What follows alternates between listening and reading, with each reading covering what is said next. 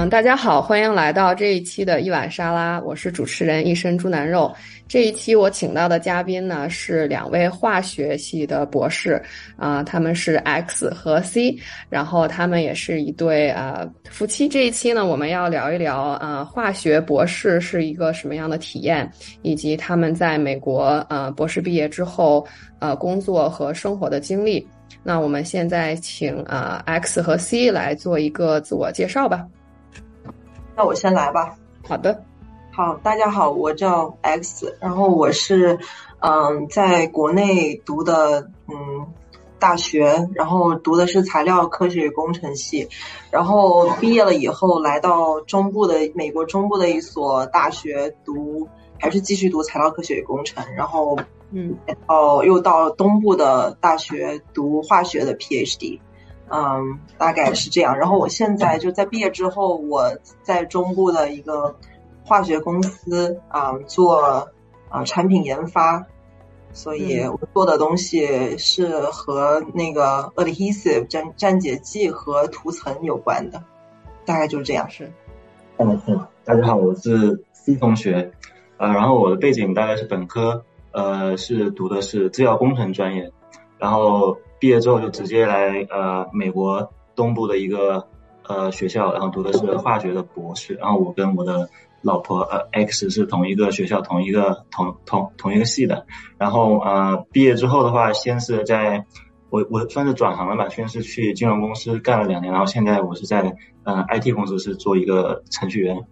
然后就是这样子。就是先能不能请你们就是聊一下当时你们是就是为什么会想学呃化学，然后呃然后在读化学的这个博士是一个什么样的感是什么样的体验？来说的话，呃，就是因为在本科嘛，本科的那个专业其实就决定了以后的选择的方向，很大程度上。然后我当时在本科学的是材料。但是我学的是主要还是做高分子这嗯这一块，所以呢，在嗯申请博士的时候，其实我也是主要看的是高分子这个学校就是高分子的教授在哪个系是比较多的。然后我当时就啊看到，就是说我现在我当时读的那个 PhD 的那个博士学校，它的化学系啊的高分子方向还是比较强的，嗯，所以。呃，那我就自然而然的就选择了那个化学系，嗯，嗯，嗯，对于我来讲的话，相当于我本科读的是制药工程专业，然后其实在美国的那些院校里面，它其实并没有开设这个呃制药工程的这个专业的，然后他们有一些他们会有药学系啊。但是就是说，想要申请药学系的话，这个 bar 还是非常高的。当时就是说，没有太考虑去升那个药学系，因为第一个是很难申请，第二个是也是都是没有那种奖学金的。所以我当时，我当时本科在实验室的时候，我跟的那个实验室的那个教授，他做的东西是偏就是说，呃，就跟制药，然后跟化学、跟纳米相结相结合的。这个老师他本身他之前是在。美国的佛罗里达大学做的博后，然后他就是在化学系做的博后，所以我当时就是有这么一点点的这种跟纳米相关的一点点的背景吧，所以当时申申申请的时候就是选择申请的是化学系，因为我就觉得当时是觉得这样我的呃机会会大一些，而且就是说化学系一般都会给都会给奖学金，就是这样子，所以这也是为什么我当时啊从就是来美国之后就换就换成了就是化学系，嗯。明白，那你们就是分别在就是博士期间，呃，读化学系的博士，呃，因为我是学社科的嘛，所以对这个化学系要上什么课呀，然后他们这个博士项，呃，比如说你们，对对对，每年要，对对对，这个大概是一个什么样？能给我们介绍一下吗？对，就是我们当时就我们俩是一个学校的嘛，然后。我们当时，嗯，在入学前，嗯，就是那个暑假，学校就告诉我们说，我们入学你们要考四门试，就是化学的基础学科嘛，就是有机、无机，啊，分析，还有啥？物化。物化，对对对，四门。然后对，然后我们就所以说入学就要考个试，然后通过那个考试成绩，啊，就决定两个东西。第一个东西就是说。那教授可能你们是双向选择呢？则那如果是你的考试成绩比较好，那教授肯定会对你更感兴趣。嗯，然后第二点就是说，呃，就是这个跟你到时候就如果你的看你的呃水平或者是你的基础知识扎不扎实，这样的话也决定呃你入学以后会不会多上几门课。就如果是你这四门如果都通过的话，那你就少少上那个四门啊基础课啊，这样的话其实对我就是博士来说也是一个。比较节省时间的一个一个方式吧，就是说，你如果把事情考过了，那你就少学四门课，你就可以多一点时间干别的事情。所以说，呃，这个是我们入学的第一个关，这叫就第一关。其实也没有说特别大的影响吧，反正多上课就多上课。然后啊，然后第二个关卡呢，就是说，啊，我们第一年结束到第二年开始的第一学期。每一个人要做一个 literature review，就是要写一个那个综述嘛，就是根据你的啊做的一个方向，就大概选择一个你感兴趣的课题，写一个 review。啊，这这一点呢，就是可能有的人，绝大多数人还是可以过的，但可能少数人就会会遇到一些问题吧，可能就会需要多一些时间，然后。啊，这个是第二个，然后，然后再来的话，我觉得是最重要的一个坎，就是说决定你这个博士能不能读下去，就能不能获得学位。我觉得很重要一个就是我们第二年，呃，第二学期吧，就是因为第一学期是 literature review，然后第二学期就是 prelim，可能就每个学校都有，就是因为当时你也获得了一些实验室的一些经历，然后你有一些 research 的成果了，那你现在就给。你的 committee，你的委员会老师啊，对你做的东西进行一个一个汇报，然后他们会提一些比较啊各种各样的问题，可能其中会涉及到一些比较基础的东西啊。那这样的话，就是说你如果过了这个的话，那就意味着哦，我的博士学位可能是稳，基本上是稳了。如果没有什么大问题的话，嗯，这个是最重要。然后之后呢，就是第三年还会有一个啊叫做。Original research proposal 就是要你写一个 proposal，就是这个 proposal 呢不是你做了现在的做的方向，是一个新的东西。嗯，这个东西就是就是说，其实嗯没有什么，就是也没有什么 fail，好像没经没有听过有人有 fail，就基本上都可以过。然后最后就是你的答辩，大概就是这么一个几个关卡。嗯，然后但是对于就是博士生来说，啊。就是上课的话，就是第一、第二年会上的比较多。第一、第二年就特别是第一年就会集中在上课课程，然后第二年之后就会做研究做的多一些。不知道你有没有什么补充？就是对，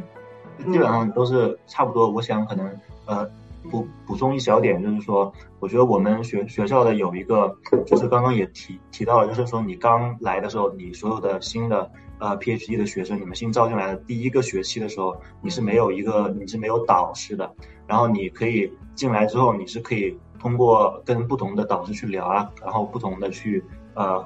包括上不同领领领域的课，然后最后去选择一个你想要去进的一个组，相当于也是一个双向选择的一个。一个过程，也可能有人呃选了这个导师，但是没有被安排到这个组里面，因为可能这个导师很火，然后很多人去选他。那这样子的话，这个导师就可以选一些比较优秀的人，那所以会有一些人就可能就不能够进到他最想进的组，但是会有一个调剂的一个一个过程。那我我要我就我在想多讲一下这个。这个里呃，就这个点的话，是为什么？因为我自己对于我自己来讲，其实我来到这个学校之后，因为我刚刚也提到过，我本科做的东西可能是就是用纳米的呃做的纳米相关的东西。我当时申请我这个博士的时候，也是用我这个呃当时的那个背景去申请的。但是到等我来到这个学校之后的时候，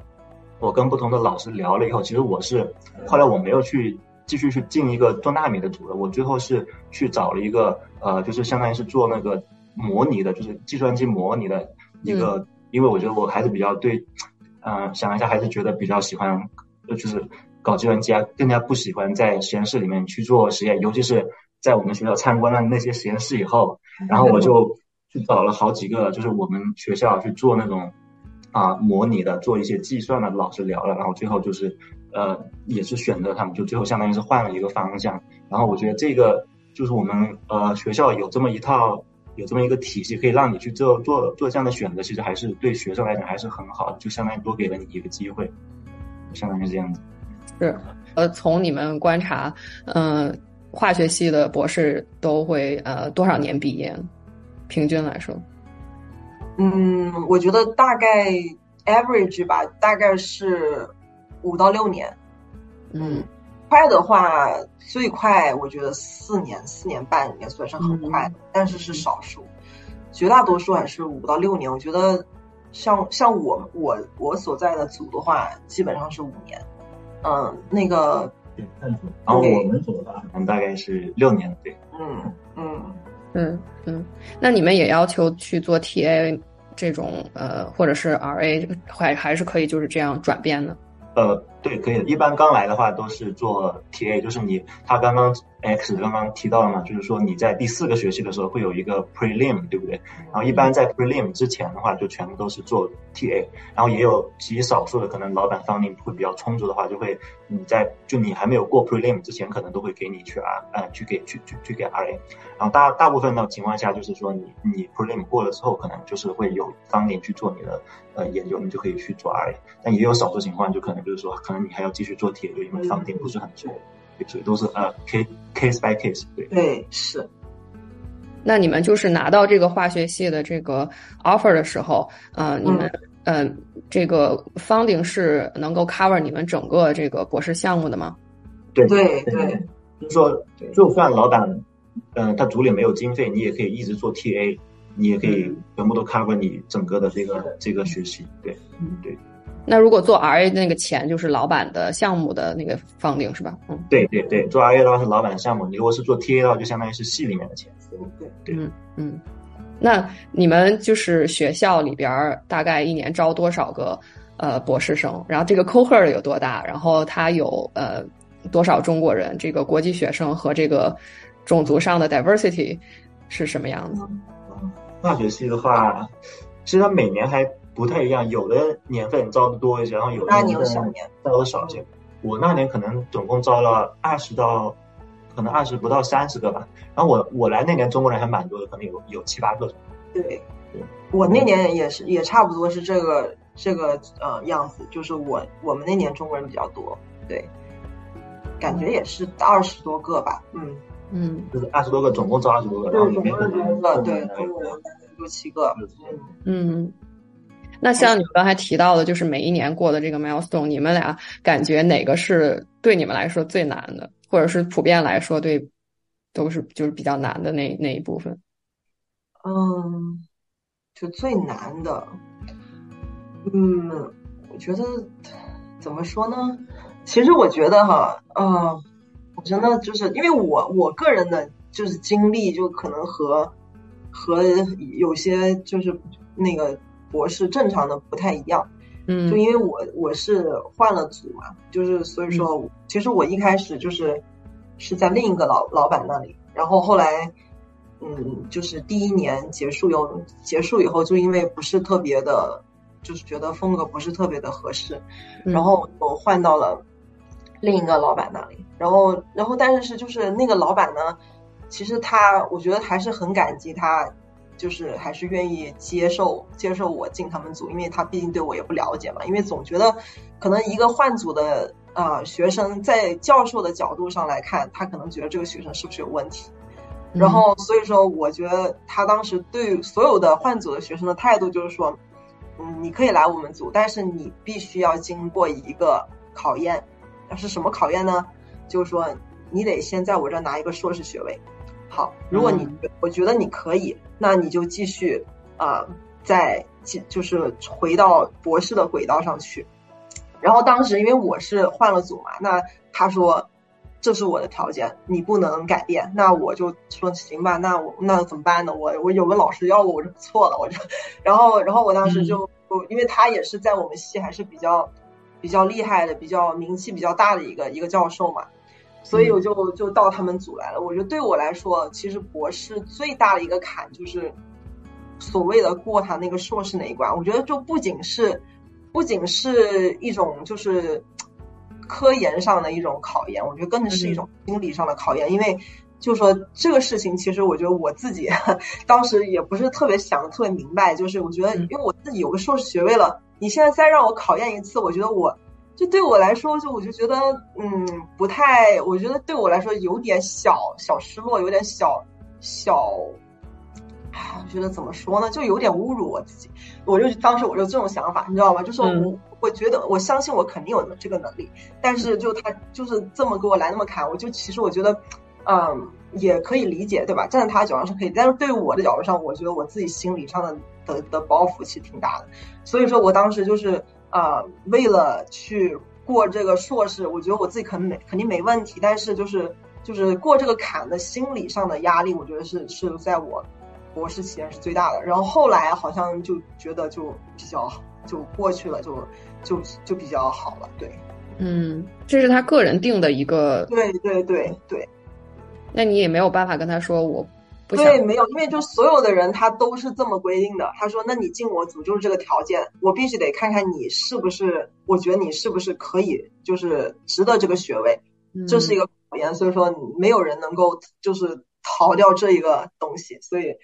嗯，也没办法，对吧？嗯嗯，是是。那 C 博士呢？你觉得这些 这这这些对你来说最难的一关是什么？”对，我就我没有 X 的这种情况，但是刚刚你是讲了我们就是我们系的一些坎嘛，对吧？就是说你第你在第三个学期的时候会有一个呃 literature review，就相当于你要写一个文献综述，然后你写的东西你都是要去拿给你的 committee 去改的。然后我们 committee 可能有有我们总共有四个有有四个教授在我们的 committee 里面，然后他们每个人都会给你很多的意见，然后你改的话有很多的有有很多很多轮，然后我觉得。这个应该是因为，呃，然后这个是第一个坎嘛，然后第二个坎就是那个就是就是 prelim 对吧？就是最后你要把你的科研你要你要你要 present 给给给你的 committee，同样也是要相当于给你的 committee 去做一个 pre presentation，讲你这两年做的科研。那这两个东西都是会呃刷人的，就是说你如果这个东西没有通过的话，他们就会把你转成硕士，然后你就不能够继续继续去做这两个，去就你就不能继续去你去去读 P A P H D 了。然后我觉得。相当于这两个是，就最开始的这两个坎都是会刷人。我觉得我可能就是碰到第一个坎的时候，我对我来讲的压力是比较是比较大的，因为因为我刚刚之前也可能就也也提也提到过嘛，我本科可能就跟这做的东西是完全是不相关的。我是来了这个以后，我是决定哦，我要换一个方方向去做，我找了一个另外一个方向的。呃的导师，当然我老板，我的老板也也很好，像像他他就是看到我没有这样的基，嗯，没有任何的基础吧，但是我有很大的一个热情在里面，他还是说接纳了我，让我进这个组去去做科研，哪怕我零基础，对吧？所以对我来讲，最大的一个坎就是最开始的时候，就因为我我对这个领域不是就没有太多的基础，然后你现在马上要叫我写一个呃 literature review，就写一个文献综述，就是。嗯，就对我来讲还是比较就比较困难的，所以就是那个坎的话，还是有一点点波折。但当然最后还是一点点都就都过来了。就这第一个坎过了以后，我觉得只要就是在我呃掌握了一定的这个这个领域的知识之后，那我觉得之后的东西都还比较简单。我觉得就最开始那个，因为我最开始就是比较没有经经验的时候，那第一个坎对我来讲是最难的。是是是，我觉得就是呃。你相当于是换了一个领域，所以这个对你来说还是，呃，一个一个挑战，是吧？嗯，对对，就开刚开始上手会比较慢，你需要有一个 learning curve，就是这样子。嗯，对对对，但是就是听上去是你跟就是导师之间的关系还是不错的，在你博士期间，是吧？对我老板对我很好，因为呃，就是会愿意。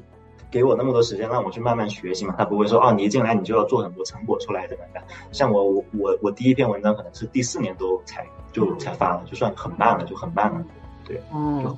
就还是要很长时间的积累的，就要很要有一个很长的一个学习的过程，不是所有的老板都会说哦，我会给你那么多时间让你去慢慢学。嗯，明白。我其实对你们就是画那个呃博士研究的内容挺感兴趣的，你们能不能就是？聊一聊你们当时就是论文写的这个呃主题是什么？就是尽量让我能理解的语言。嗯，我做的东西就是说，主要是高分子合成嘛。嗯，就是怎么呢？就是说，呃，发明一新的高分子。嗯，就是有特殊的一些性能，或者是有一些比其他的高分子性能更好的一些。一些啊材料。嗯啊，然后我具体的方向呢，就是我做东西，呃，和一些怎么说呢？就比如说它有一种有一些就是 reversible 的性能叫什么？就是能够，比如说能呃能 recycle，就是比如说这个东西可以反复加工，对吧？嗯呃，你加工的时候它就啊、溶解了，熔融了，然后你冷却了，它又可以成为一个很硬的材料。就是这个东西是可以反复加工，就很多东西可能你加工一次就没有了，就是的它再也就定型了，它再也不能去变化了。但是我那个东西就通过它，因为它有一种比较特殊的一种啊、官能团，有一种基团，所以说呃就造造就了它这种比较比较很很很 smart 的这种这种功能，大概就是这样。然后我还做了啊、另一个方向，也不是另一个方向，也是差不多的方向吧，但就是说更更实用一些。就这这什么样实用呢？就是说我做这些材料，我可以让它呃看到它就被加工出来的样子，就是你知道三 D 打印是那种一层一层的，对吧？然后它它有个问题就是说，你一层一层之间它的那个结合力，它的那个啊、它力是很很微弱的，就是说它它可能自己自己之间它可以就是保持啊、你拉它它不断，但是你在层层和层之间它的那个结合力其实是非常弱的。嗯然后，但是我的那个材料就可以让它在层和层之间啊、的结合力就可能和它自己之之间的结合力就比较接近。这样的话，就可能让打印出来的那个性能就会很好。对，我觉得你解释的挺挺挺清楚的。那它就是相当于这个，就是你你说的这个第二个方向，它是嗯还就是很有这个呃实际应用的意义。它在就是三 D 打印领域。那你刚才说那个第一个方向，它有没有一些就是实际应用的例子？有，就嗯比如说，呃，粘结剂嘛，就是我那些东西，其实我啊、呃做那些东西就是是一个有不同的材料综合一些性能，就我有一些软的东西在里面，有一些硬的东西在里面。就是这个软的东西呢，它就是你知道，其实胶水都是很软的，对吧？就其实是个软、很软的材料。那呃，我再加入一些硬的东西，那我就可以对它的那些软硬度进行一些调节，就是哦比如说，现在你知道在半导体的那个领域里，但是光刻就有一个问题，就是说你的你它的分辨率就达不到很低呃很高，就是你可能只能去刻可能上百纳米的东西，嗯，那你如何去把这个硅片做得越来越小？那你只有让它的精度越来越高，那怎么去实现？就通过高分子的自组装，就因为它其实自组装了以后，它的那些形貌能达到呃几纳米，啊、甚至更小。所以说，就通过这东西，就你就可以弄成一个模模板，就是个 template。所以虽然我说明白了，但是我觉得肯定我还是大汉。致就是这样。对对，那那你们就是在写论文当中，还是就是需要很多时间去做实验，泡在实验室里面去拿到这些数据，是不是？是，就对我来说，我的东西都是在实验室里的实验的数据嘛。嗯嗯，就是说我的东西就是嗯要在实验室里做，但是对于他来说，对于 C 同学来说，他的啊、基本上是跟电脑打交道，所以我们俩的工作性质就是是不太一样的。嗯，嗯，对我看你的到时候。对对对。那 C 博士介绍一下，你刚才说你是做的比较就是计算机模拟这方面的。嗯，对，因为我对我我 PhD 期间这个领域就是叫做呃量子化学，啊、就是怎么讲呢？就是其实就是做计计算机模呃用做计算机模拟嘛，但是我们用的那个理论就是用量子物理的东西去、去解释这些化学的一些化学物质一些化学现象。所以总共的话，它就是说它这个东西还是非常的微观的，所以导致它这个东西它的计算量是呃是非常非常大的。我们现在有它，反正它有它有很多不同的呃就是模型，有不同的理论，然后有一些理论它可能就是说计算量比较小，但它算出来的并不是特别的精确。那有一些模型它就是呃算的很精确，但是它的计算量特别的大，嗯导致我们只能够把把它把把这个精确的模型，它只能够应用到一些很小的一些化学分子上面去。所以那这个这样子的话，那这些小的化学分子，但其实实际上是没有在工业就在工业界是没有什么特别大的应用的，因为你不管是一些制药啊，或者是一些化工啊，他们都会涉及到很大量的那那种分子体系。所以我们做的这种高精度的东西，它现在就没有办法去应用到这个东呃，就有就就就应用到这些东西上面上面去。所以我们主呃，我做的的话就有两个方向，一个方向就是说去去是利用这个呃叫高性能计算，就是说我们用很多台计算机去算这个模型，这样子的话，你可能一台计算机算这个东西要算两天，但我如果用一百台计算机去算它，它可能就几个小时它就可以算完了。我们不仅可以就是用更多的计算机的话，我们不仅可以用更呃用算的更快，而且我们可以还可以，因为它有更大的内存嘛，它可以就可以算更大的一个分子的体系。就这个是我之前做的一个一个方方向。嗯，还有一个方向的话就是说，呃，因为它这种嗯高精度的，因为它特别的呃算的很慢嘛，那因为它的计算量很很大，我们还有一个方向的话就是说，我们怎么去优化我们的这个算法，怎么去加呃加一些。我们叫 approx approximation，就是加一些，就呃，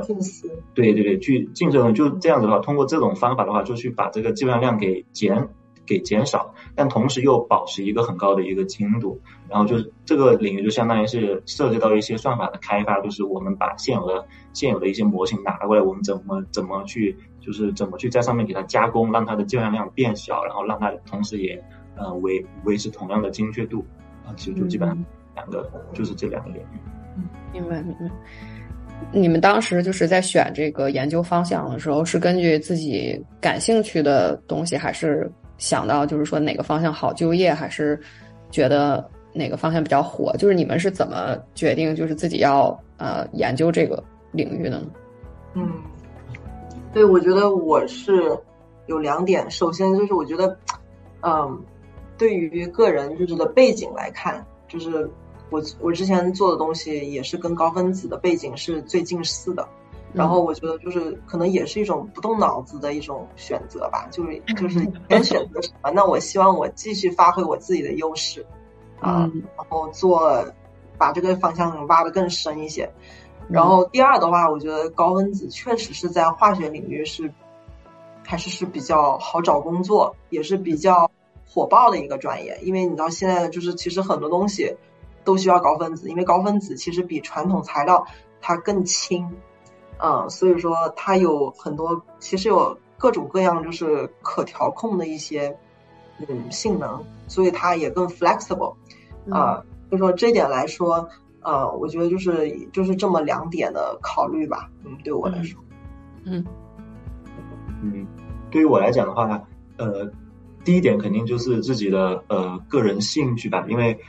怎么说？我其实一直都对计算机很感兴趣。有之前在本科的时候，虽然没有去学到计算机专业，嗯，但是还是很很想去了解这个领域。当当然，以前在国内的话，就是机会会少一些。你本科。专业没选对啊，你可能就不能够那么的 flexible。你说你本科你要换专业啊，就可能国内的学校都不会这样子让你让嗯呃让你去去做这个事情的。所以是自己本身就是一直对计算机感兴趣，但是本科的时候你没有人带你，你自己只能瞎学一些东西，其实也也就也学不到。就是学不到什么，然后来了美国之后看到了这个机会，哎，发现有有这样的组在做这种东西，在用计算机去模拟这种化学实验，就觉得很感兴趣。所以当时是兴兴趣是一个方面，第二个方面就还是想的就是说说觉得嗯这样子自己可以学一个计算机的技能，可以就是以后会可能就业上面会好一点。所以这这个就是第二就啊对第二个方面。那你们就是呃，读博之前和读博之后，对于就是学化学的这个理解，肯定是我感觉有不一样的。你们在之前和之后有什么就是感觉自己对这个学科或者研究方向上的一个就是不一样的感觉呢？嗯，对，我觉得对我来说的话，我就觉得，其实，在读博之前，我对于化学的了解是很，嗯，很泛泛的吧。我觉得就是。呃，就是只是一个学科而已。但是我读了之后，我就觉得，我就觉得我们的化学这个领域真的是对社会贡献太大了。就是其实什么东西都跟化学能扯得上关系。就因为就就算是现在是是一个一个科技的时代，就是不是就是什么 IT 的时代，说说错了。对吧？但是你的基础的材料，你还是要有一个东西去作为支撑。那对于材料来说，化学材料。那就是一个嗯，或者物理材料，就是就就是它的一个 foundation，对吧？你所有东西，你不可能就只有虚的东西，你还是要寄托在一个实体上。那我就觉得我们现在这个领域对于我们这个世界，就是真的是贡献很大。所以我觉得我读了以后，我觉得我自己，嗯，我觉得会怎么说呢？就是对这个工作或者对这个课这个领域会更有热情。嗯，我会觉得我也想要。做一些新的东西，做一些更好的东西，这样的话就可以，呃，可能就是可以给我们的生活啊造成成便利。就是我觉得就是有会有一些呃责任感和和和使命感，我觉得对。好高大上。嗯。那 C 博士呢？对于我的话，我感觉可能就是说，读了博博士之后，我可能就是对我现在做的这个领领域会有一些。呃，更深层次的一些见解吧，就能够知道它背后的一些东西是怎么运行的。因为本科的时候可能也听说过哦，有一些计算软件可以去做一些模拟啊，然后你可以去运行这些软件，但当时只是说，只是说，就是停停在很很表面，就是说哦，你可以用计算机去做一些这些东西，但是你根本不知道。它背后这个东西是怎么去工作的，对吧？然后读了博士之后，那我真真的进入到这个领域了，就是做计算化学、量子化学模拟这个领域之后，那我就会学到它背后的东西，就是背后深层次的东西。甚至我自己，我们组他们，我们都是自己去写代码，自己去开发一个软件，对吧？就你就可以得到一个新的能力，就是说更深一层的能力，就是说你不但知道这个东西是怎么来的，那是怎么用的，你还知道它是怎么来的，甚至你可以自己去开发一个这样子。嗯，那刚刚刚就是你们聊到，嗯，就是你们在读博期间的研究方向，然后就是我就是能不能请你们就是讲一下，就是你们这个研究方向在就业上面的这个。呃呃，就是好不好就业，然后嗯，大概就业的一个方向是什么？嗯，对，对我来说的话，就是嗯，高分子这个行业在化学领域还还算是嗯最好就业的之一吧，最好就业的方之一。嗯，像我们啊，比如说像我们组啊，那毕业生的话，他们的去向。主要就是嗯，去公司化学公司，就比如说有很多化学公司，就比如说啊，陶氏化学，还有一些 Solvay，我不知道就中文名是什么，然后 3M，对吧？这些都是啊大比较知名的一些化学公司。那还有一些人呢，他们就会去继续读博后啊，读博后可能会去去教职，也可能会去。啊，是他们找工作之间的一个一个啊，怎么说呢？就是一个缓冲吧。啊，然后那最后的话，就是还有国家实验室，也是一个也是一个工作方向。嗯，那对我们来说，大概就是这么三个方向。但是可能也有些啊学生他们会去一些科技公司，因为很多科技公司现在都需要搞材料这个方向的啊人才嘛，所以这也是一个。就是近几年来比较火的一个就业方向，嗯。嗯，那 C 博士你的这个方向，嗯呃，我们组其实也也都差不太多吧，就是说想要继续去做学术的，他们可能会呃选选择去一个更好的一个学校，上一个 level 的一个学校，或者是更有名的一个导师的组里面去做博后，然后或者是去呃国家实验室。然后去国家实验室，像我们组的话，去国家实验室的人可能有两波，一波是就是也就是还是想继续去做那个去做学术的，然后从国家实验室做完之后回来之后的话，会继续去做就是去找教职什么的。还有一种情况就是，因为我们实验室的话是做做的是偏那种计算模拟的嘛，我们会呃涉及到写很多代码。他们我们组有人就直接就去国家实验室，就直接就做一些跟。Computer science 相关的，就跟就直接去做计算机科学相关的东西了。为什么会这样的一个原因，其实也也也是挺奇怪，因为因为呃，因为读那个计算机的博士，他们毕业之后会去大的 IT 公司，因为他们配的很好。然后国家实验室的配就不是特别好，所以国家国国家实验室做做 IT 这一块就很缺人。所以所以我们这种他们就是哪怕是我们化学专业的出来的，但是你只要呃就是基础很好的话，像我们做 IT。做 I 嗯做 IT 做 coding 技术很好的话，可以直接去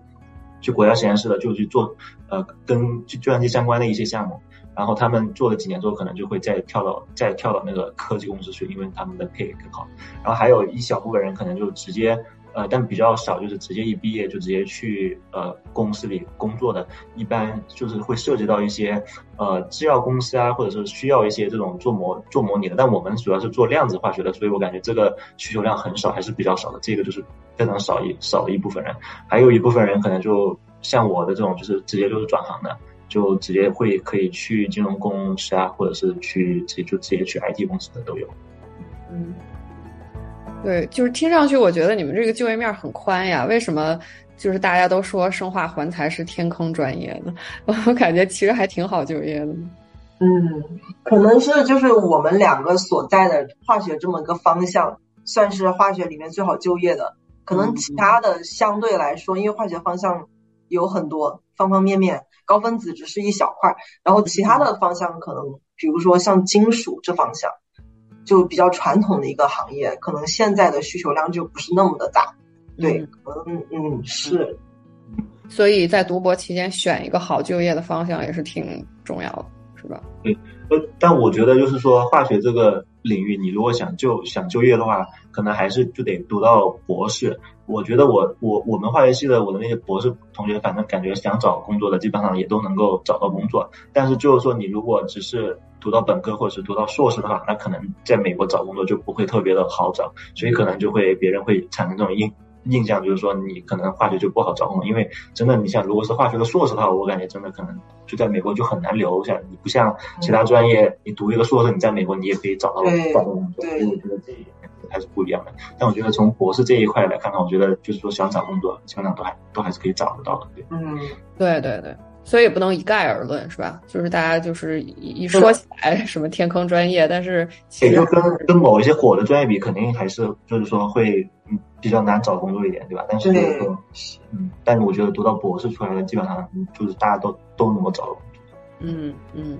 你们当时有没有想过要走学术的道路呢？嗯，我觉得就是没有吧。对我来说，嗯，就是首先我觉得。怎么说呢？我觉得其实读读博士就是走学术这个道路，还挺需要一些天时地利人和的。就就很多人他们的自身能力很强，但是你知道，就是你要拿到教职，其实很多东西都看硬指标。就比如说你的文章怎么样，对吧？这是很重要，引用量这两个就。但是这两个东西其实，嗯，就是说它和人的能力挂钩，但是不完全挂钩，因为它也取决于你所在的组。是怎么样？你的教授是怎么样的？可能有的教授他他在在发文章的那个呃速度他不是很快，就比如说他改的速度比较慢，那你的文章的出出产出量肯定是不如另一些组他的教授可能他需要很多文章，啊，他是助理教授，他也是助理教授，所以说他你的速度是很快的，而且这也决定了就是文章的质量，就是你因为可能有的教授他他不喜欢。呃，你投一些很高的杂志，因为会会你会被拒嘛，就很可能被。那如果你被拒了，其实他觉得自己的面子也不好看，所以说他呃也不会让你一下子就尝试特别冒险的一些杂志。然后这一点其实有时候嗯也会限制一些文章的一些所谓的那个层次，就最终的那个那个那个 impact。嗯，所以说这一点，我觉得就也是一种天时地利人和吧。嗯，首先这是一点，然后其次的话，我觉得对我自己来说，嗯，我我觉得就是当教授，呃，还是比较辛苦的。嗯，就是因为就是压力会很大，尤其是，呃，就是刚开始的几年，因为你要要拿从一个 system professor 到。Associate professor，我觉得就对对于我来说，我觉得对我对那些拿到教授就想做教授人还是非常有敬意的，因为我自己知道我我自己会受不了，可能会受不了这样的压力，因为我觉得我读博士已经挺辛苦了，我觉得这人他们要承受这些东西，我觉得我真的是很佩服，嗯，但是我觉得可能。到公司去工作，你的 work-life balance 可能会 in general 相对来说会好一些。嗯，我对，我但虽然说，但教授也很好，因为工作比较稳定嘛，就也有它的优势。但是我觉得对于我来说，我真的是，嗯，真的是觉得自己可能承受不了这样的压力。对，嗯嗯。那 C 博士呢？你有没有在某想过要留在学术界？对于我来讲，其实我本科申请的时候，申请来美国读博士的时候，我当时的 long term goal 肯定是走学术道路的，不然的话，我也不会去去申请一个博士的。但是就是说，当我来到美国之后，我学习了，在就我研究我这个领域，我学习了。大概一两年年之后，我觉得我可以说我是觉得我不是读我不是做学术的这一就这一块料子吧。我觉得，因为我做的这个领域，我觉得还是呃还是挺难的，它需要一定的天赋，还是需要很聪明的人。因为我跟我的老老我跟我的导师，然后我看我的导导师这么聪明的一个人，对吧？然后他现在也就在一个普通的一个学校当教授，那我比我的导师差了很多很多倍 n 倍。那我觉得我肯定是没有办法在这个领域去找一个在美国找一个教职的，所以基本上，呃，对，就大概可能读了一两年之后，我就就觉得，嗯，我在这个领域肯定是就没有办法做得很好，因为而且也看到了别的学校。就我们这个领域的学校，其他学校的人，比如说那些 top 学校的，你看他们发什么样的文章，对不对？那我肯定更加是没有竞争力的嘛。就就所以，基本上大概我读了，可能读了一两年之后，我的目标就从肯定就从啊以后要走学术学术了，就改成嗯，我只要能够毕业，然后找份工作，我就觉得可以了，就是这样子。嗯，对，我觉得还有一点对我来说就是，觉得我想要把我学的东西真正的应用到实际的生活当中。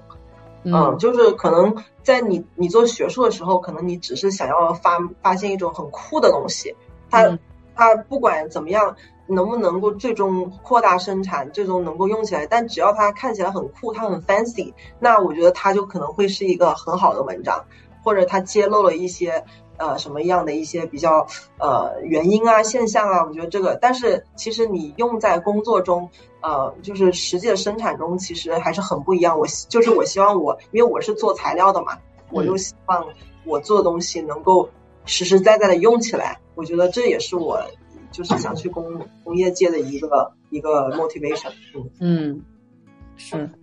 那那你们就是当时在找工作的时候，这个 timeline 是什么样？就是大概从什么时间你们就应该就是准备呃这些申请材料啊、投简历啊，然后你们是怎么就是找到这个第一份工作的呢？嗯，就是对我来说，我的我觉得我找工作还是比较顺利的，因为当时啊，其实就是像我们这个嗯专业。一般的话就是第四年，就第四年结束那个暑假嘛，就你呃，很多人会，就是也不是很多人，可能一半一半的人吧，会找一个实习，在一个公司实习。然后我的话，我当时就嗯，在第四年的九月份吧，因为是第四年暑假，然后第四年九月份的时候，我就投了啊，投了一些公司的实习，然后就拿到了我现在的公司的那个实习。啊，然后我当时就来到这个公司工作实习了三个月，然后在实习的过程中，啊，就是我也觉得这个公司还是 in general 还是挺不错的，就是嗯，因为我觉得对实习生呢也是有很多很很这个 program 也是设置的非常的好，就是让我们每个人都有各种各样的机会跟一些啊。Senior 的一些同事，就是就是那些正式同事交流啊，我觉得就然后他们对我们的关照啊也是很多的，所以我觉得当时就对这个公司的印象还挺不错。然后后来实习了以后就拿到了 offer，嗯，所以之后也没有太多的去尝试找其他的工作，所以我觉得就就是所以我觉得这个可能是相对比较顺利的一个工作的一个过程吧，嗯。那就是你毕业了之后，就是一直在这个同一家公司，没有没有换过，对，嗯，对对，嗯，那 C 博士呢？你第一份工作是在华尔街，是不是？呃，对，其实但我的我找工作的经历，其实我我觉得我可能是一个 bad example 吧，因为我感觉我在 PhD 期间的时候就没有。做好足够的充充分的准备去找去找工作，因为我觉得第一方面也是不是很清楚自己到底要去要去干什么吧。然后然后我我们这个就就我学的就我做的这个 PhD，我做的这个研究，感觉就是说在在工业界的应用还是比较少的。我也投过一些化学公公公司啊，看他们需不需要一些招一些这种会模拟的这种人，但是都都是没有什么任何的反应嘛。所以当时就是说，呃，毕业之后其实就是说找工作不是很顺利，然后当时也就是说，那就先找一个博后或者是一个什么实验室，就先就先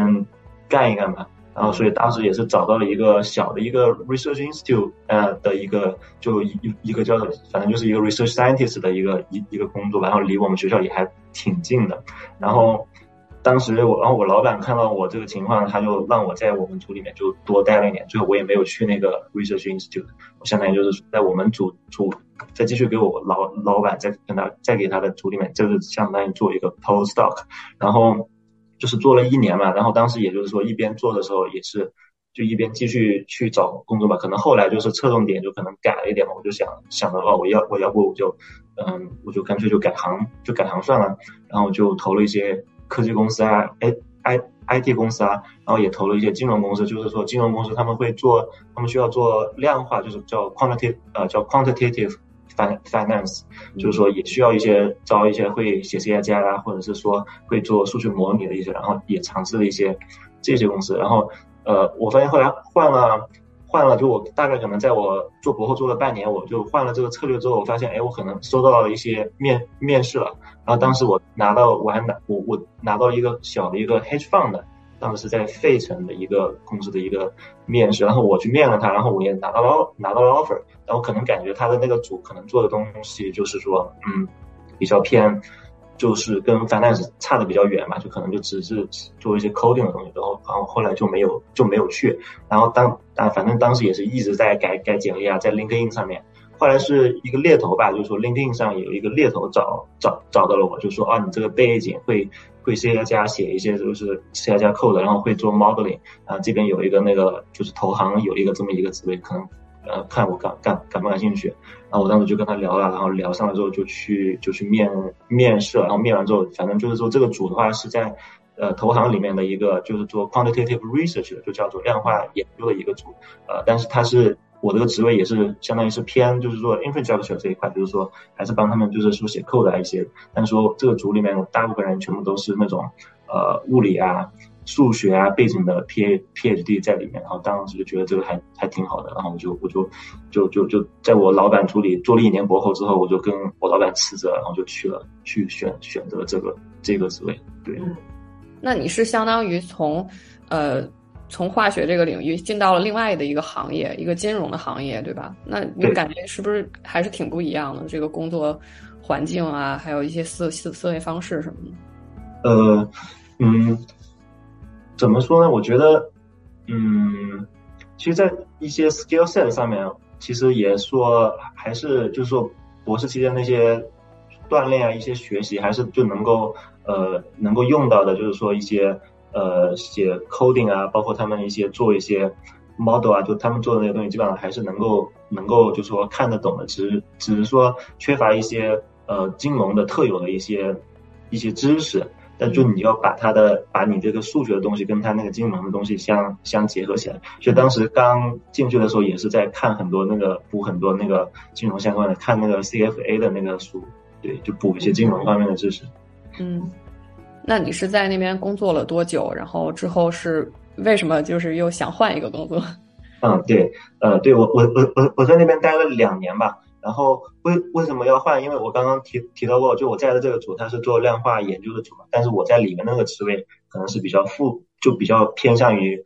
做他们的 infrastructure 就比较相当于是一个呃 tech 的一个一个工作，比较相当于 IT 的这样的一个一个工作。然后可能我自己涉及到我自己去做模做那个金融模模型的分量是比较少的。然后然后我自己就对就是说 IT 还是比较感兴趣的，所以当时就就呃然后然后金融公司的话，他自己肯定是。对于它的 top priority 肯定是跟金融的东西相关的嘛，对吧？那如果是跟 IT 的一些 in infrastructure 相关的东东西的话，它可能就不是说的它它的一个呃 priority。所以我当时想，就是说，既然我我对 IT 的兴趣比较大的话，我就干脆还是就继续继续换吧，就继续换到一个 IT IT 公司去。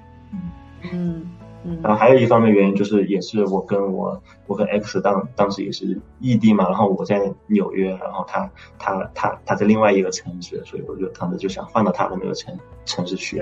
他的那个城市没有什么金融的公司吧，但是有就有几个 IT 公司，对吧？当时当当时就换了。嗯，那你现在的工作内容是这个做软件工程师吗？对对对，就是纯粹的 SDE，对。明白。那就是你们就是在从就是读博期间，然后又到找工作，然后就是然后现在工作的这个体验来说，你们感觉就是哪哪哪一个环节就是压力最大的？嗯，我觉得就是都有各自的压力。嗯，就读博期间的话，就是可能就是想的比较单纯吧，就是觉得。我只要实验做好，把我这些 paper 发了就好了。但是当时确实压力是挺大的，啊，因为之前啊在读博的时候也有各种各样的问题，就比如说像我换组，就也是啊心理上的一些压力吧。然后而且就是有时候实验啊做不出来，或者是可能因为我们。在组里，其实每个人做一个方向，其实你你做的东西，可能别人也不能提供太多的建议，啊，只有你自己是专家，所以说有时候你只能比较无助是吗？去想，对，无助啊，然后这也是挺有压力的一件事情。然后，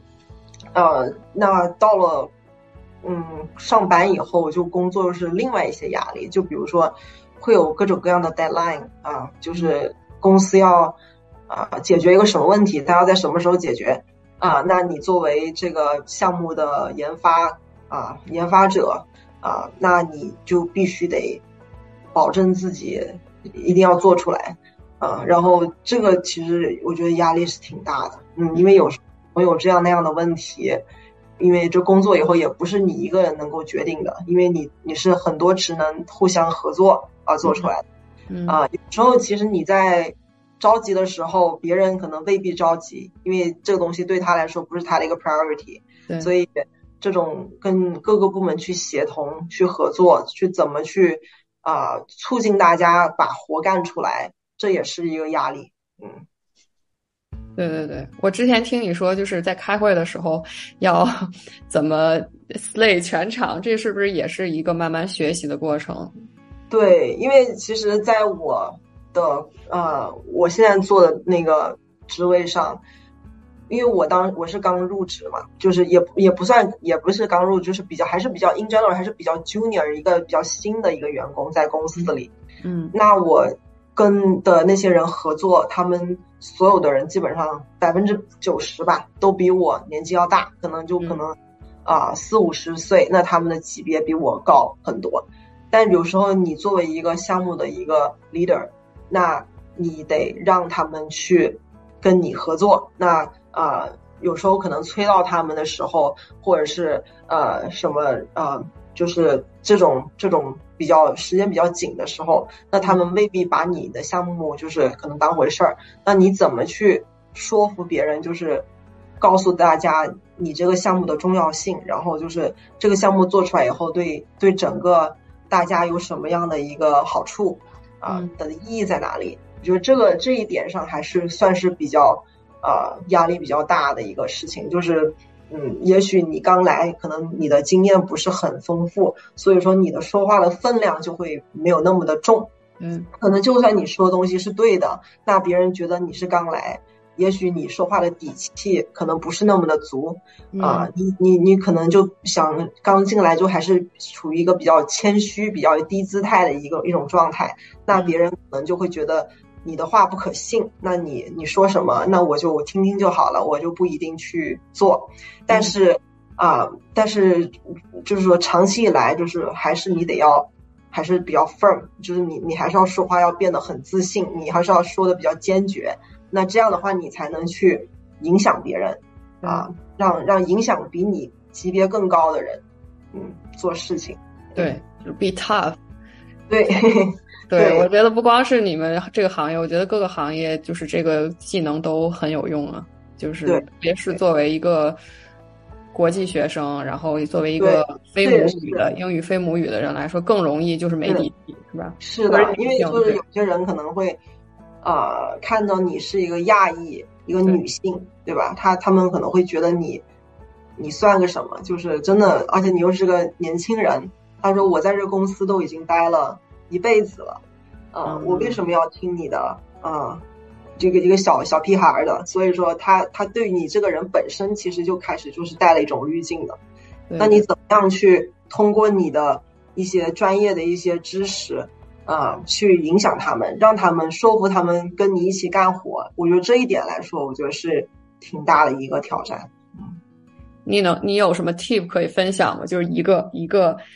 快的 tip，就比方说现在开会的时候，有人跟你说说你这个说的都都我我不想听，然后那你那你该怎么反驳他呢？嗯，我觉得就是还是要跟他说你做的这个东西对大家有什么好处，特别是对你自己有什么好处。嗯啊，就是说如果我们一起把这个事情做完，达到了一个什么样的目的，会让你从中就是获得什么好处，就是受益。我觉得他就会，就会那个什么啊，很容易 on board。对对，嗯，明白。好，学到了。那那 C C 博士，你之前有遇到过什么样的觉得最大的压力？呃，我我觉得我感觉可能跟 X 是差不多的，就是说他提到之前在读博的时候也会有一定的压力，对吧？但是我觉得，呃，这种那就是做研究的压力，你可以有很多种。方法去呃去去解决对吧？你比如说你科研上你问了你遇遇到了一个问题，那它可能就是一个技术的问题，你可以去查很多的资料对吧？你可以看很多的文件，去或者说做很多的实验，想想自己想办法去解决它。可能你解决不了，你可以去找你们呃实验室里面的师兄师姐或者是博一些博后比你更有经验的人去帮你解决，或者说找你的导师来帮来帮忙去你去解决这个问题，对不对？那反正他总可能就是说还是会有。会会有会有机会去把它给解决掉的，然后如果真的解决不了，那也没有没有关系，对不对？那这个方向你做的这个领域，你做的这个 direction 可能是一个死胡同，你换一个你换一个 direction 就可以了。就是说有会有这方面的压力，但我觉得就是说跟就这些压力还是就是可以去解决。那你如果但是工作了之后，你会可能会碰到各种各样不一就是不一样的压力，就不这个东西并不是一个。Technical 的一个问题，并不是说啊，我自己努力去学习这个 technical，我就可以把这个东西给解决掉。就比如像刚刚 X 呃讲到了怎么样去跟你的那些呃 collaborate 去去沟通，对不对？或者说你有一些工工作，你可能要 depend on 别的另另外一个组去帮你做一个东西，但他并但这个东西并不是他的一个 prior priority，对不对？那你怎么样去 push 这个人？那你自己再努力都没有用，对不对？你必须要跟别人沟通。所以，然后我觉得像我们这种呃。国际学生的话，就就确实这个 soft skill 上面，就是说还是会有一些欠缺。然后如果遇到这种碰到这种问问题的时候，并不是说啊我自己努力去研究就能解决的时候，你的压力反而会更大，因为因为因为这个问题其实更加难去解决掉。嗯，是，对。所以我觉得总体来讲，肯定还是在在工作中遇到的压力还是对对对更大。对。我也听到，就是有在业界工作的人就会说说，呃，你往上爬的时候，其实就是跟人打交道，然后这个是比你做那些 technical 的东西更难的，特别是就是对我们来说，然后对。对，所以我就很我很好奇，就是有的人就会觉得说。你往上爬，处理那些人际关系的事情，其实特别的费费脑子。然后，所以有的人就觉得，哎，我就我就做好自己 technical 的东西，然后其他就躺平就得了。但我不知道你们有没有那种 ambitious，就是说我我要往上爬，然后我要那个就是呃有这种 motivation 呢？嗯，就是我觉得其实做 technical，就像我们俩都是 technical，但是其实我们遇到这些问题。也是挺多的，因为你做 technical 也也也要合作嘛，嗯，就是我觉得是一个必不可少的一个经历，除非你自己一个人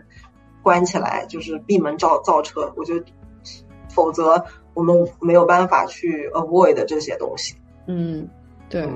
对对，我觉得就是也要就是首先还是要，那现在我们还。属于一个小小罗罗 technical 的小罗罗，那我们就从现在开始做起。也许我们以后变得更加善于处理这些问题，那我们再考虑啊管理。对，嗯嗯，嗯，我自己可能会有稍微一点不同的嗯看法。当然，我自己肯定内心深处肯定还是希望自己可以就是一直往上面爬的，就不希望自己只是一个公司里的一个平平平平淡淡的一个平平凡凡的一个小角色嘛。但是很多时候，我感觉这种嗯呃怎怎么怎么讲呢，就往上爬的时候，这种阻力还是还是很大的，可能。可能呃上面的领导并不是很欣赏你，对对不对？那你可能这个阻力会会会会很大。但我就觉得说，有的时候我们如果碰到了这种感觉，哦，感觉自己可能在这个公司里面升职很困难呀，怎么样怎么样，你可能。不要说哦，可能是我哪里自己没有做好，我要怎么样怎么样做好，让别人喜欢我，这样子我可以爬上去，对不对？你可能可以换换一种思路，你可能啊，我你可可能可以换一种思路，就是说你可以换一个环境，对不对？你可以换一个在公司里面换一个组啊，然后那个组可能更加适合你，然后那个组的领导可能会更加的器重你，或者说你可以就干脆换一个公司，也也可以换换换一个环境，就换一个梯子去爬，看一下这种这样子能不能就是让你可以有更好的一个效效果，就是说。你们现在就是工作的那个 work life balance 好吗？大概比如说几点上班，几点下班，然后平时有加班很严重的情况吗？嗯，我我还好，就是我没有，我还我觉得 in general 还是比较好的。就是早上，其实我们公司不打卡，就是你什么时候去都可以，因为我们现在不是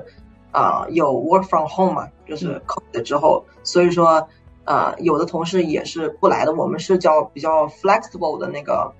呃，working 啊，嗯，那个呃，work your way 就是这样子。然后所以说呃，很多人可能他平时也不一定来，所以你来不来，几点来，其实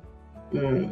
别人也不在意。可能我不知道老板在不在意，他可能在意，但是我觉得他更看重的是结果，就是你的汇报的结果，你有没有把事情做完，这是他比较比较 care 的。但是对我来说的话，我的合作。主要还是在美国这边，所以啊，可能有的同事他们会跟中国啊，跟其他国家合作会有时差的问题，那他们可能就需要晚上工作。但是对我来说的话，就晚上其实也可以不用工作，如果你不想工作的话，嗯，对，嗯，那你们是不是出差还挺多的？对，就是我的话，我觉得也是分，也是分那个时候吧，就是假如说。我做的东西要在公司呃工工厂里要要推出去要要试产，那我的那个工作就很多时候就我要待在工厂里，就是把这个东西嗯怎么去做出来去试出来，我觉得这个时候就是是比较老就是比较累的，嗯，因为在工厂里啊他们有自己正常的一些生产的一些产品，如果你去试一个新的东西，其实他们是不是特别开心的，因为。他们平时的 routine 做的好好的，他们知道该怎么做，但是你要来个新的东西，其实很多东西未知，他们可能要换很多东西，可能要改很多东西，所以说他们不是特别开心，所以你只你只能去啊用这么短短的几天时间集中起来，就是去去去把这个事情给做出来。那啊，他们可能是一天三班倒，一天两班倒，那你就只能在那儿一天三三班两班全在都在二十。都在那，就因为你得要把时间利用上，这样的话你也不想耽误就其他生产的一些东西，所以我觉得这时候是压力是没有什么 balance，但是也是属于比较少数吧。就是其实一年看看情况，可能有时候一年一一次都不会有，但是可能有时候一年就会有很多时候。嗯，是是。那 C 博士呢？你们的 work life balance 好吗？呃，我可能我觉得就是也，我们现在工资也是正常吧。我觉得平时也不用，也不用说熬夜熬太晚，也不用也不用说加班，周末也不用加班什么的。但是我们是，呃，我我我们是需要值班的。所以，如果就是值班的时候会碰到了，刚好碰到了线上的系统出问题的话，那就需要我我们就去二十四小时的就要去解决这个事情。所以有的时候就当然还是比较少吧，就是可能会导致你可能半夜都要爬起来解决问解决问题啊。然后我可能最差的爬起来解决问题，对对对，因为因为我们做的系统是呃呃欧洲、亚洲，然后美国都。都在用的，对不对？然后欧洲那边他们在用的时候，他们白天在用的时候，可能我们这边就是晚上。然后亚洲那边在用的时候，我们这边就是晚上。如果他们那边就是如如果我们的系统出了任何问题的话，那我们就得我们值班的人就得就得爬起来就得解决问题。那我的话最差的一次就是说，连续两个晚上都出问题，然后我可能每个晚上都只睡了两三个小时，就这样。但是也是一两年，就我工作两两年只出现过一次，就是连续两个晚上都只睡了几个小时。嗯，这就是所谓的 on call，是不是？就是对对，就最惨的时候就是刚爬上床，然后一个电话就打过来了，然后就只有乖乖的下下床，然后去搞事情，然后就可能搞完了以后就已经天亮了。就是，嗯，要这么久啊？要处理这么久吗？嗯，比较比较菜，解决不了问题。那你们一年当中有多长时有多长时间是 on call 呢？呃，之前的话，我们组人比较多的时候的话，可能两三个多月、四个多月，每个人才轮一次吧。现在我们组变小了，然后现在就是可能每两个月都要轮轮。嗯，嗯，之前有一波这个嗯裁员的这个呃，感觉是一个伤疤。然后你们当时有没有觉得，就是说？呃，有这种就是身边的人会被裁掉，然后有这种压力。我感觉这个可能无形当中也是对，虽然就是没被裁掉，但是可能你自己听到这样的消息也会，呃，有压力。我猜，嗯嗯，是，我觉得，我觉得对我们来说，就是现在经这几年经济不是很景气，我觉得我们公司裁员还是比较多的。然后就是最近，呃。呃的话，就是其实我我对我这个组影响是很大的。然后我啊，怎么说呢？就是我的同事跟我一起朝夕相处的同事，一个项目的同事，他们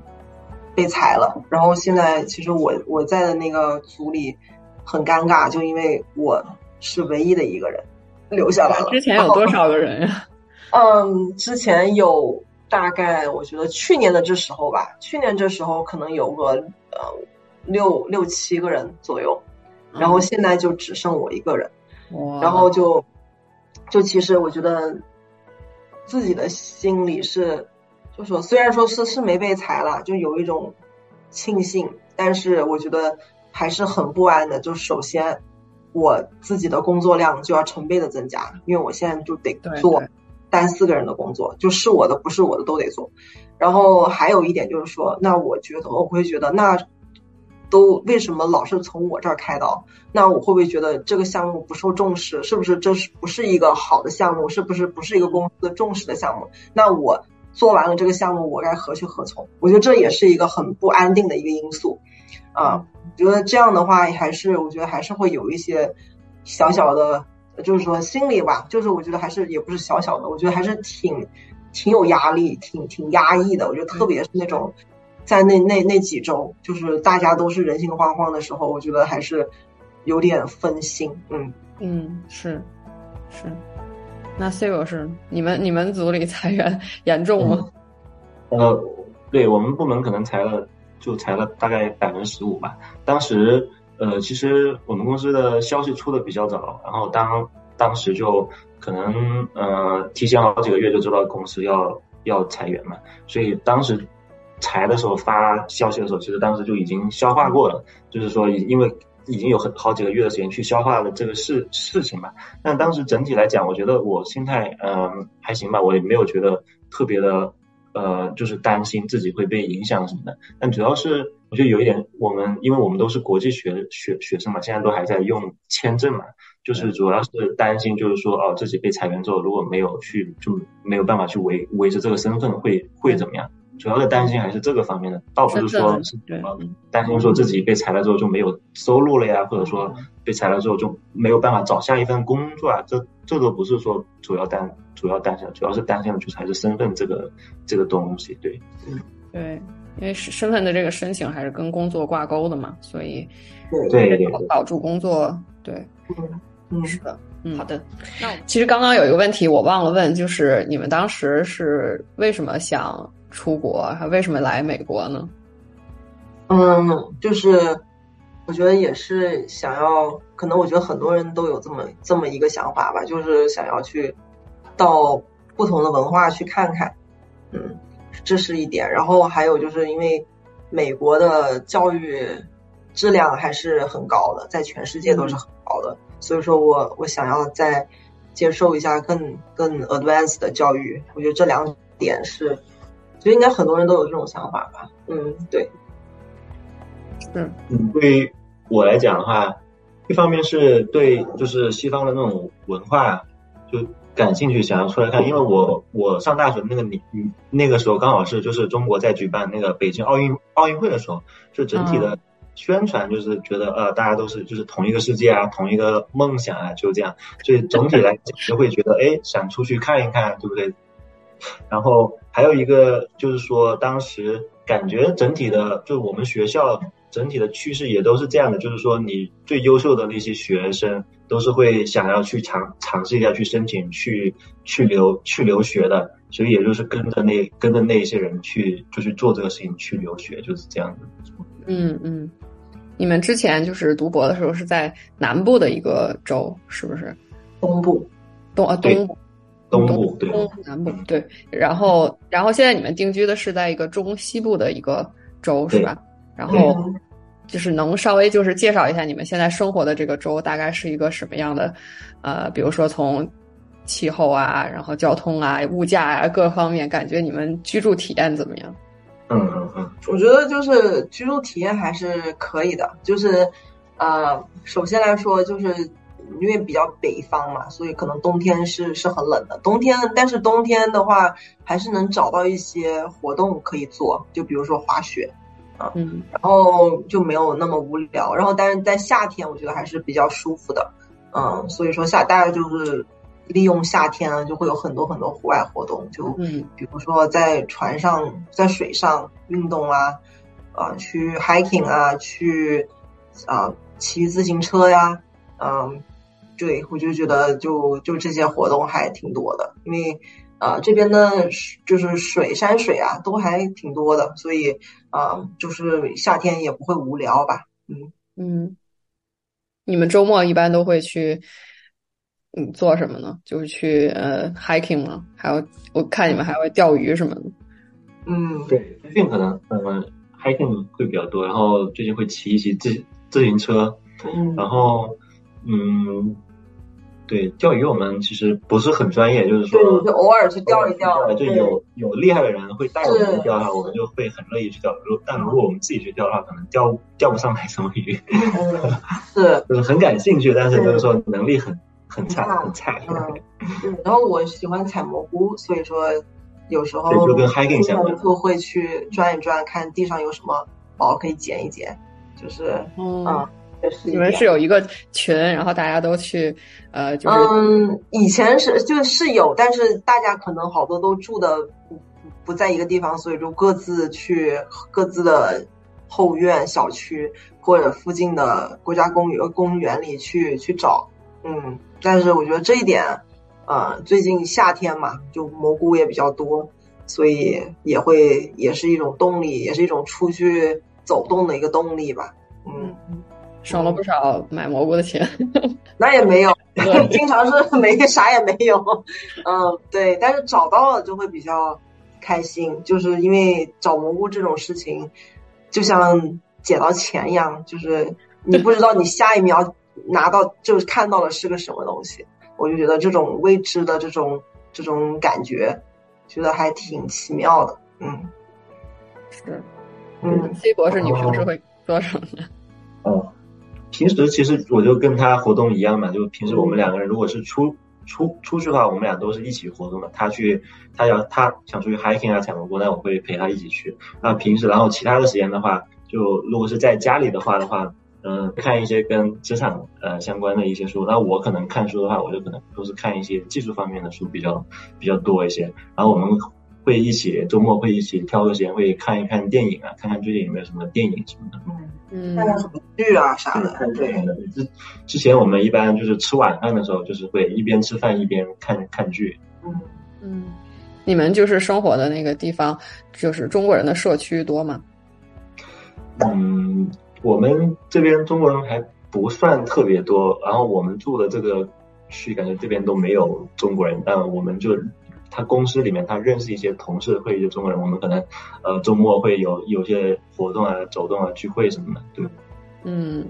那相对来说还是跟就是呃中国人的这个呃朋友相处的比较多，就是跟你的那个同同事什么的对对，私下里之间感觉私下周末就交流会就基本上没有什么交流，对，私私底下基本上周末的时候交流根本基本上还是跟中国的朋友一起玩。嗯嗯嗯，像 C 博士他之前就是属于有这个转码的经历，然后。呃，我听说最近一段时间好像对这个应届毕业生来说转码好像挺难的，上岸挺难的。但是，呃，嗯，就是不知道，就是想，呃，就是问一下，你觉得现在转码是不是一个好的时机？嗯嗯，对，嗯，对，其实这个问问题还挺难回答，因为你，嗯，就就是说现在这个时候是不是一个很很好的一个时机？那可能可能确实现在最近找工作压力会。会大一些，因为可能很多公司他们都没有就是招聘的名额。但是我觉得就是长远来看的话，我觉得嗯，IT 这个领域还是很有很有发展的前景的。尤其最近，呃，人工智能这一波，然后又是我觉得非常强大。因为我自己也用了那些人工智能的软件，我觉得完全把我给把我给震撼到了。我觉得这个东西可以可以有很多的机会在里面，可以改变很多的很多的东很很多东西。所以长远来看，我觉得还是还是觉得如果你就是说，适合这个领域，你你真的对这个领域很感兴趣、很有热情的话，我还是鼓励你去去迈出这一这一步的。但如你要说现在就可能最近这个时候，可能确实是会比较难难一些吧，就找工作上面会比较难一些。那可能就会我会建议的就是说，呃，最就是现在你可能可以就是把这个时间当成你自己的一个积累的一个时间，对吧？你可以利用这这段时间去学更多的。东西把这个呃呃去做好更多好的准备，那等到那个市场回回暖了之后，你还可以就是继续的呃迈出这一步，就做这个做这样一个转变，就改呃就换到这个行业行业里来。因为我觉得长远来看，我觉得这个行行业还是很有发展前景。嗯，像嗯你们现在到了就是博士毕业之后，然后也工作了这么长的时间，然后嗯，比方说如果你家里面有一个小孩，他想说问你们说我要不要选？化学作为他的专业，然后我想读化学的博士，你们建不建议他去这么做？还有就是说，呃，给那些想读化学博士的人一个一个一个建议吧，就是怎么避坑，怎么少走弯路的一个建议。嗯嗯，我觉得就是如果我有一个小孩，我觉得我还是会尊重他的选择，因为我觉得首先就是我就就我读化学这个体验来看，我觉得还是。我自己是很很感兴趣的，我觉得这是个很有前途的一个专业，就是一个很啊嗯影响力很大，一个对社会贡献很大的一个专业啊。我觉得就是如果他要学化学，我觉得我还是很支持的。嗯，先还是以他自己的兴趣为重吧。然后就是嗯，再说一个 tip 的话，我觉得就对于如果对于现在读化学的一个一些学生，或者是 in general 所有的博士，嗯，我的建议就是有。有两个吧，嗯，第一个建议就是，我觉得把自己的基础打好，就是多多读论文。我觉得这一点就是挺重要的，因为尤其是我们自己去去当时当自己去闯一个领域、去研究一个领域的时候，我觉得文献是我们最好的的工具。嗯，就很多东西，其实你你以为别人没有做过，但是其实百分之九十。你都能找到类似的东西，那你就能获得很多灵感。我觉得，首先要把把这些基础打好，然后其次，我觉得就是，特别是对于做实验的人来说，啊，我觉得就是要多想，多想一些，少做一些。就是可能很多人就是为了做实验而做实验，就没有去想我为什么要做这个东西。就可能你做东西就是没有意义的，只是你只是想要去啊。追求数量，或者是让老板觉得你做了很多，但是其实你做的那些，你花的一些时间都是没有必要的。所以我觉得就是在做之前好好想一想，总结总结自己做过的东西。我觉得这个多做多想少做，我觉得还是挺挺挺就是挺有用的。对于我来说，嗯嗯，是，我觉得。我我也学到了，我觉得也就是在我们这些学科也是应该就是说多想，嗯，多反思，多总结，要比就是盲目的去，嗯，去钻牛角尖要好得多。对对对，嗯嗯嗯，对我来说，第一个问题的话，嗯，我可能不是很会希望我自己的小孩学化学这个这个专业，呃，为为什么呢？因为我可能觉得。就是你学化学，你可能很大概率就是要在实验实验室里里面嘛。我自己是很就是很受不了实验室里面，因为我觉得有的时候闻到一些化学试剂的气味啊，我自己是很受不了的。所以我所以我后来我自己我也没有就是去，虽然我也是化学生的，我也没有就是在实验室里面我去做我去嗯转了一个做那种就是计算就计算机模拟的，就我不用在。在实验室里面，所以我可能不会希望我的小孩就是去去去选择化学这个专业，因为他很大概率可能就是会去需要接接触到这些化学试剂啊。我觉得时间长了之后，可能对就对身体还是还是不好，所以我我可能就不会希望我小孩去去去选择这个这个专业。嗯，然后嗯，给替补的话。我不能说我能给呃化学博士一个提补，因为我化学很大的一个领域嘛，我只是做了里面一个很小的一个一一一个领域，我可能就说给就是呃做量子化学的博士一个替补吧。我觉得可能就是说，如果你是在呃量子化学这个领域，因为这个领域还是比较理论的，跟实际应用还是比较差差的比较就比较远的，所以就是说，如果你的呃，你的目标最后是想去找工找工作的话，我可能会会推荐他们，就是说在自己做量子化学的同时，也可以关注一下就是量子计算机。然后这个领域其实跟量子化学还是有很紧密的联系的。然后这个领域现在发展也很好，而且以后可能会有呃更多的一些工作的工作机会。所以我觉得所有的以后这些学量子化学的那些博士，他们都。最好就能有一些量子计算机的一些一些一一一些背景或者是知识。嗯，好的。下面要进入到我们这个节目一个固定的环节，就是脑洞大开的奇葩问题环节。然后大概可能会问五到六个问题吧，因为我们是两个人嘛，所以就是可能你们每个人都嗯说一下。嗯，那么第一个问题。嗯，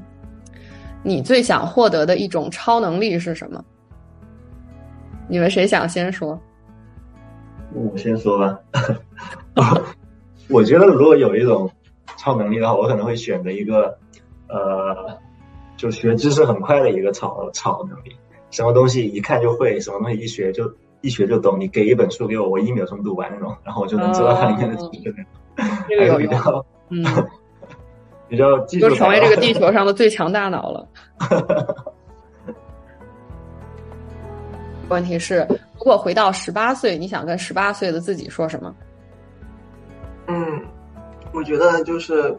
对我来说哈，我就觉得不要不要在乎别人怎么看你，就是觉得可能其实，在嗯中国的很多家庭教育当中，我觉得小孩很多时候都是。承担着周围的人的期望长大，所以说其实别人对你的看法，嗯，我们是很介意的，啊，所以所以我觉得对于十八岁的我来说，我觉得我希望我自己就是啊，听从自己的想法，嗯，不要在意别人怎么想，也不要再去讨好任何人。我觉得就是把自己放在第一位，我觉得这是这是我想对自己说的，嗯。嗯，我可能会。如果是回到十八岁，我可能第一个是，呃，会希望我跟我跟我以前的我说，就是说，第一个肯定是自己要好好学习了，还是要努力的，呃，然后第二个就是说，还是就是说，要希望我可以就是说，当初要能够，呃，更好的做好自己的选选择，因为刚刚我说要要努要努力嘛，但是其实很多时候选择也比努力更更加重要，就说希望当时的自己可以理解到这一点。呃，与其是自己一个没有什么见识的人去做一些盲目的选择，还不如就是说多去跟别人交流，多去跟有见识的人去交流，去做一个更好的一个选择，就就这样。对，好的。嗯，下一个问题有一点类似啊，就是说，呃，如果你们可以穿越到自己八十岁的时候，想跟八十岁的自己说什么？嗯，我觉得就是那。就是我觉得这一生，我觉得我我该做的、想要尝试的东西都都已经尝试了。我觉得就是我从我我和就是我刚生下来的我相比，我觉得我我自己的一个一个技能、一个一个灵魂啊思想得到了提升。我觉得我自己啊，是一个很充实的一个状态。嗯，对，就是这样子。嗯，我可能就会对八十岁的我说说，就是说，嗯，虽然你现在八十岁了，但是你还是要记得你以前年轻的时候想要去做什么样的事情，你还是要不停的去去进步，哪怕你八十岁了，你还可以去做很多很多的很多的事情，那不要就不要把年轻的时候的那个激情给给丢给给抛掉了。嗯，哇，这个回答好好。好的，下一个问题，嗯，如果现在让你做美国总统，你最想干的一件事儿是什么？我会给所有中国人都发绿卡。你不是第一个这么说的人。对，我觉得对我来说也是一样的。对，换人移民的问题是吧？把移民政策改一改，然后发绿卡。为什么就是所有中国人，就不是其他的？对对，中国人，因为我是中国人。所以我觉得，如果我是美国总统哈，我我希望把那个行业的那个工资调一调。就比如说，像我们学化学的，对吧？就是工资可以再再提一提嘛。就是不要不要让大家都不要跑到去学 IT 学，因为 IT 的工资确实是。比较高一些，我觉得这个对，这是市场调节定的。那我觉得我要规范一下。嗯，这个不能干预，这是市市场的结果，这是供供需的结果。嗯，好的。呃，如果现在就是让你中奖中了三个亿美金，你要怎么用这个钱？嗯，我觉得我如果我有很多钱的话，我会拿这些钱去做研究所，然后我可以用这些钱去做我。想做任何的研究，然后我不用考虑任何的钱，那就特别的特别爽。嗯，研究你想研究的问题，满足对，我想研究什么，我就可以研究什么。然后我还可以叫我的 PhD 的老板过来，你想研研究什么，你也可以研究什么，不要。我以为你要雇他给你干活。不是不是不是不是不是。好的，我就我就会投资吧，就是投公司，成为他们的董事会啊。然后大概就这样吧，然后投资房地产，嗯嗯，就是让钱在生钱，是吗？嗯嗯，然后再给我拿去建研究所。好的，嗯，大概最后一个问题吧，你问你认为地球上百分之多少是好人？这是不是也有点得罪人？嗯，我觉得每个人都有好的一面，有坏的一面，很难定义。我觉得，嗯，是吧？我也没有，我也没有答案。就是说，嗯嗯，就在你没有利益冲突的时候，对不对？我觉得所有人都都是都会是好人。但你一旦有利益冲突的时候，所有的人都会变，就会变，都会变成坏人，就是这样。我我是觉得很难说你有百分之几、百分之几是好人或者嗯。奇葩问题的环节就结束了，下一个环节就是呃呃，就是想请你们就是推荐一个你们最近特别喜欢的一个呃电影也好，或者剧也好，或者一个东西什么都可以。然后你们嗯有什么想推荐给大家的吗？嗯，哦，我我就是想推荐一本书，嗯，就是那个稻盛和夫的《活法》。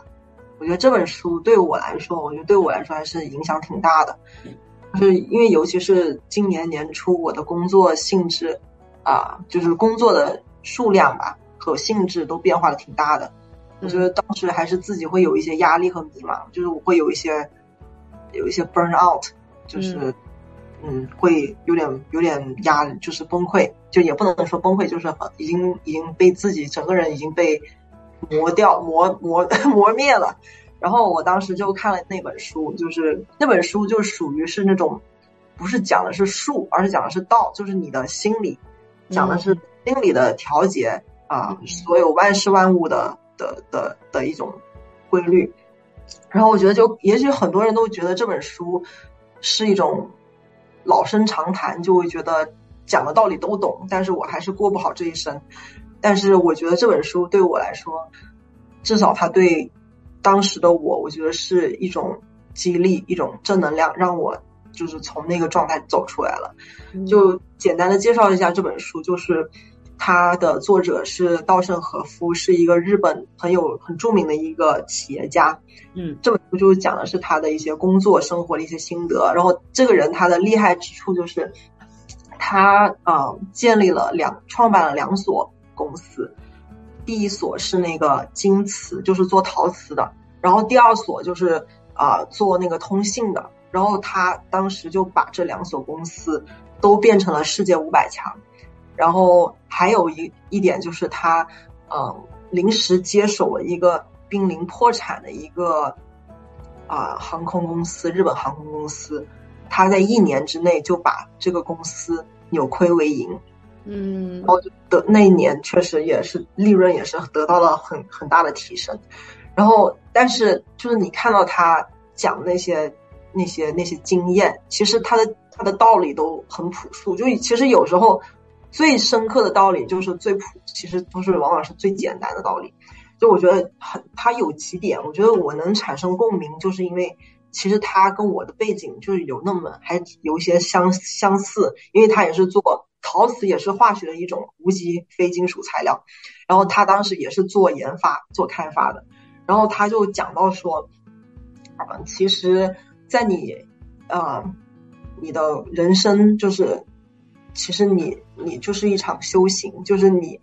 其实你修行，你不需要去。寺庙里去修行，其实你每每日每天每每每每夜的工作，对你来说就是一种修行。然后他当时就是啊说两个经验嘛，第一个经验就是说，作为你研发的人，你得要亲临现场，这样的话你才能摸清楚事物的规律。就比如说当时就说他们要呃研究出一种材料，但是他们就发现那个材料老是出问题。总是会一个一个一个地方它就不平，它就老是翘起来。然后他当时就搞了半天就没有发现，就是也就想清楚为什么它会翘起来。然后后来他就呃一个人就跑到那个烧那个陶瓷的那个那个那个炉子里，就温度很高。然后他就看去看那个陶瓷是从丢进去到啊烧烧出来，它是一个怎么样的一个过程。然后他当时就通过亲临现场。然后就发现了它这么一个变化的一个规律，然后他就懂了哦，原来它是这么一个原因翘起来的，那他就找到了这种解决的方案。就我觉得，所以说对于我来说，尤其是做化学的人，就你如果你要搞清楚这个是这个东西你是怎么去做出来，有什么问题怎么解决，你必须得去仔细的去观察它的每一步的变化。我觉得这一点来说，对我来说是是很有用的。然后呢，第二点就是说。就一个人，他你要做成事情，你必须要有有热情，就是你必须要要要要要在脑中就是不断的去勾画，就是说我要达到这个事做这个事情，我是怎么去做，一步步的去做，就是你你在脑海中的那些图构建的越清晰，呃，你是吃饭也想，睡觉也想。你只有这样，你才会获得。他就说是获得上天神明的指示，但是其实就是这一点，你才会真正的做到，就是不可能做到的事情。就很多人就觉得这个东西不可能，啊，这么难的东西我解决不了。但是其实就是他们还没有尝试他们一切能尝试的方式。嗯，就是说你只要去心中所想，就是就心想事成嘛，就是就是这么一个，你只要是。时时刻刻不断的去想，不断的去在你脑海中勾勒它的那个图案。当你的图案在清晰的那一天，其实你就可能找到了解决它的方法。我觉得这一点就是是我学到的，就是最大的两个点。对，我就觉得也还有就是当时对当时的我来说，我就觉得不要去想说自己焦虑的未来的焦虑，其实就是关注专注于自己每天做的每一个工作，把它做好。我觉得这就是缓解，就是专注当下，就是缓解焦虑的一个最好的方法。嗯，对对，嗯，专注当下，然后可能日积月累之后，你这个事情就迎刃而解了。就是总想最后的那一步，其实就还是挺容易焦虑的。嗯，好的，谢谢 X 博士的分享。那这个 C 博士跟大家分享的是什么呢？我可能就分享一一个电影吧。呃，这个电影名字叫做呃。叫《楚门的世界》，Truman Show 啊，我看过这个。对，然后他大概讲了一个剧情，就是是有一个嗯有一个电影公司，他就造了一个呃那个一电电电影棚，然后这个电影棚很大，就是就像一个小镇那样子大，然后那个他那里有天空，然后有海洋，但都是假的。然后就是有一个小男孩就在这个电影棚里面长大了，然后他就是这个电影的，就是那个电视剧的主角，然后从小长到大，然后他就是二二二十四小时直播他这个过程，然后全世界很多人都都在看，然后整整个这个电影棚里面就只有这个小男孩他自己不知道。其他的人都是围着他身边的演员，就他的父母是演员，他的老婆也也是演员，他的小孩啊好像还没有生小孩，就是说他身边的朋友全部都是演员，都围绕他着他去演。然后那个小孩他就是从小就生长在那里，他没有就是离开过那个摄影棚一一步。但是就是说他后来长大了呢，就是说他也想出去看别看外面的世世界嘛，但他身边的那些演员就。会跟他讲啊，你不要去怎么样怎么样，这里很好怎么怎么，就会去，因为他不他不可以真的坐飞机出去嘛，但他出去了，他就知道自己是在一个摄影棚里面，所以就是说整个他身边的人都是会去影会去影响他，去阻止他去就是去追求他自己想去追求的一个人一一个东西。然后反正具体的呃，总共这个电影想表达的一个东西就是说，就讲述的这个过程就是说，这个男主呃，就是他坚持他自己心中的梦想，他坚持他自己想追求的东。的东西，哪怕全世界就他身边所有的所所所有的人都在 work against it，对吧？但是他还是就是是努力去拼搏，然后他最后他走出了这个摄影摄摄影棚，他他就是找到了他自己的自己想去的地方，就是这样这样的一个一个电影这样的一个主题吧。反反正是我觉得看完之后是很鼓舞人心的，很激励我的，所以就是说，嗯，推荐这个这样一部电影。对对，自由的向往。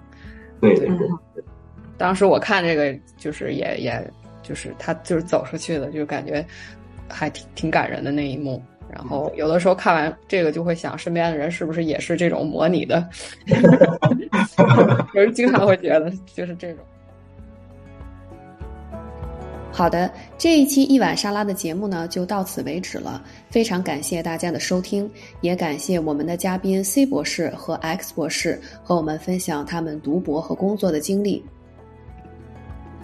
下一期节目的嘉宾呢，是目前在宾夕法尼亚州的私立文理学院工作的一名社会学系的老师。他呃，在美国读取了社会学的硕士和博士，先后在里海大学和圣母大学读取了学位。那么下一期节目中呢，我们会和他聊一聊，在这种私立的文理学院工作是什么样的一种体验。那么，请大家敬请期待我们下面的节目吧。我们下期再见。拜拜。